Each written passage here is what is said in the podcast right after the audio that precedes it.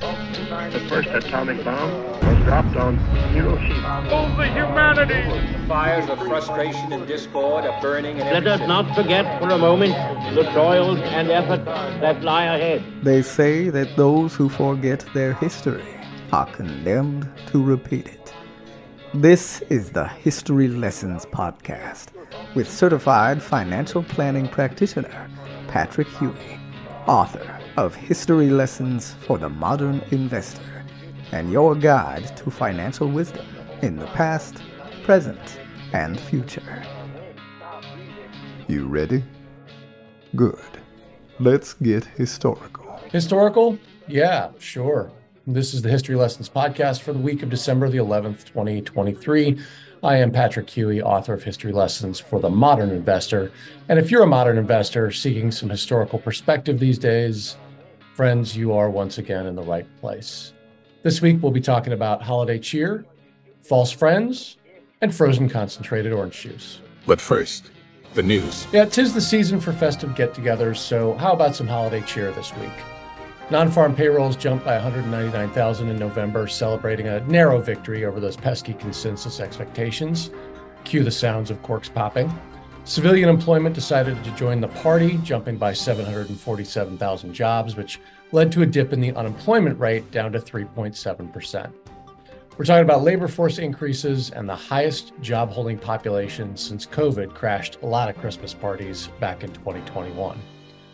And cheers to the ISM non manufacturing index component industries. They remain resilient and are parting it up with a rise to 52.7 on the index. Still in expansion territory, anything over 50 is, and 15 out of 18 industries are indicating growth at this point.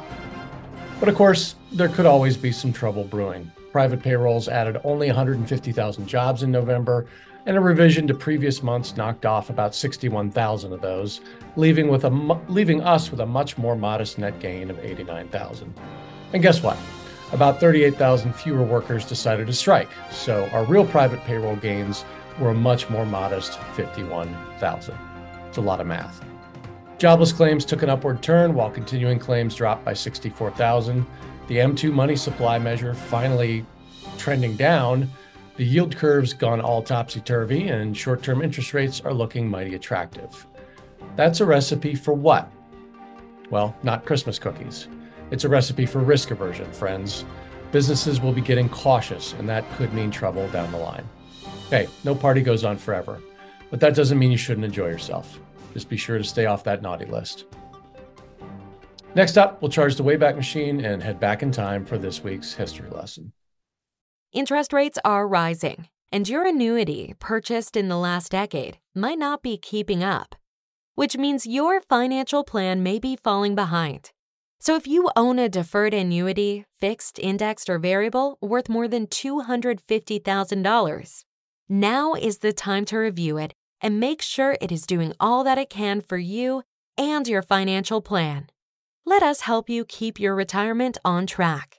Introducing Victory Independent Planning.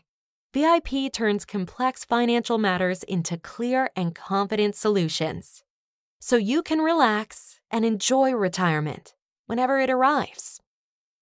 Get the Annuity Review Kit now. This complimentary kit includes a variety of checklists, resources, and ebooks to review the fees, features, and flexibility, or lack thereof, in your current annuity contract. It will even help you assess your overall investment goals and the people who are offering you advice.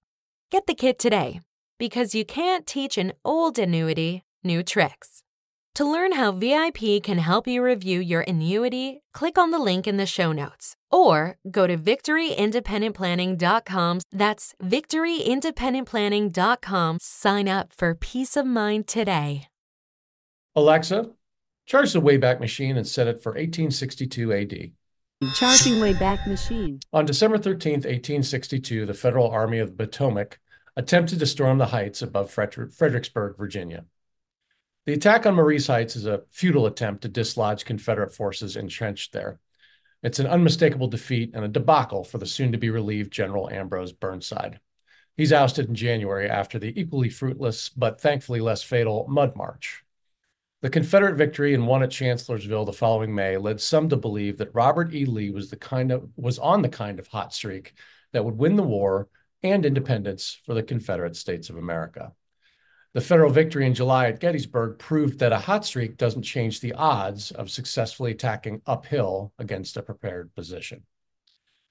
Look, just because something has happened several times in a row doesn't alter the odds of it happening again, which tends to go against common investment strategies using back tested performance to prove an investment theory. You know, the trend is your friend philosophy. But if rhymes made good investment sense, there would be more millionaire poets in the world. Nothing lasts forever, not even a hot streak. Keep that in mind when developing your own battle plans for the uphill marches that lie ahead. Wayback Machine disengaged, returning to the year 2023. Finally, this week, it's on to the mailbag. You've got mail. This message is from Kevin, who wrote in to ask, What holiday movie is your favorite for investing lessons? Well, in this case, it's just not even close. You got to check out Trading Places, which takes place between Thanksgiving and New Year's in 1983 or so. Sorry about that, man. This is animal your bag, man.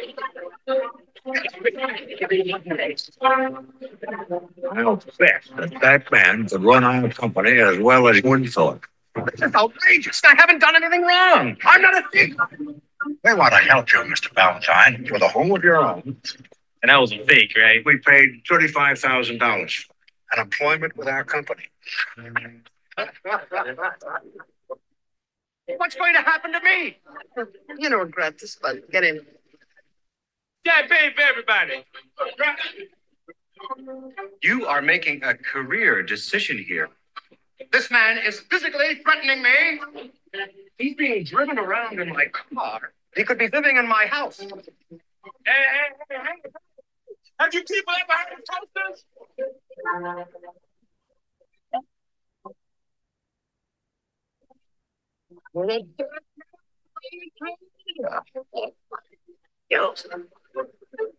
As for the lessons from this one, well, clearly it's to buy frozen concentrated orange juice futures.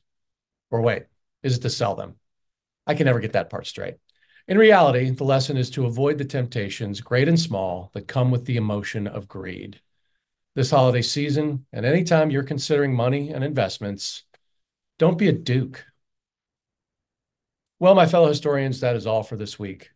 Check out my book, History Lessons for the Modern Investor. That's available on Amazon.com. And be sure to do all the social stuff, like this episode. Follow us wherever you see or hear your podcasts. We're available on Substack, Spotify, Apple Podcasts, or YouTube. Until next week, when once again we'll take another rollicking romp through the past and make an investment in your future with history lessons for the modern investor. See you next week.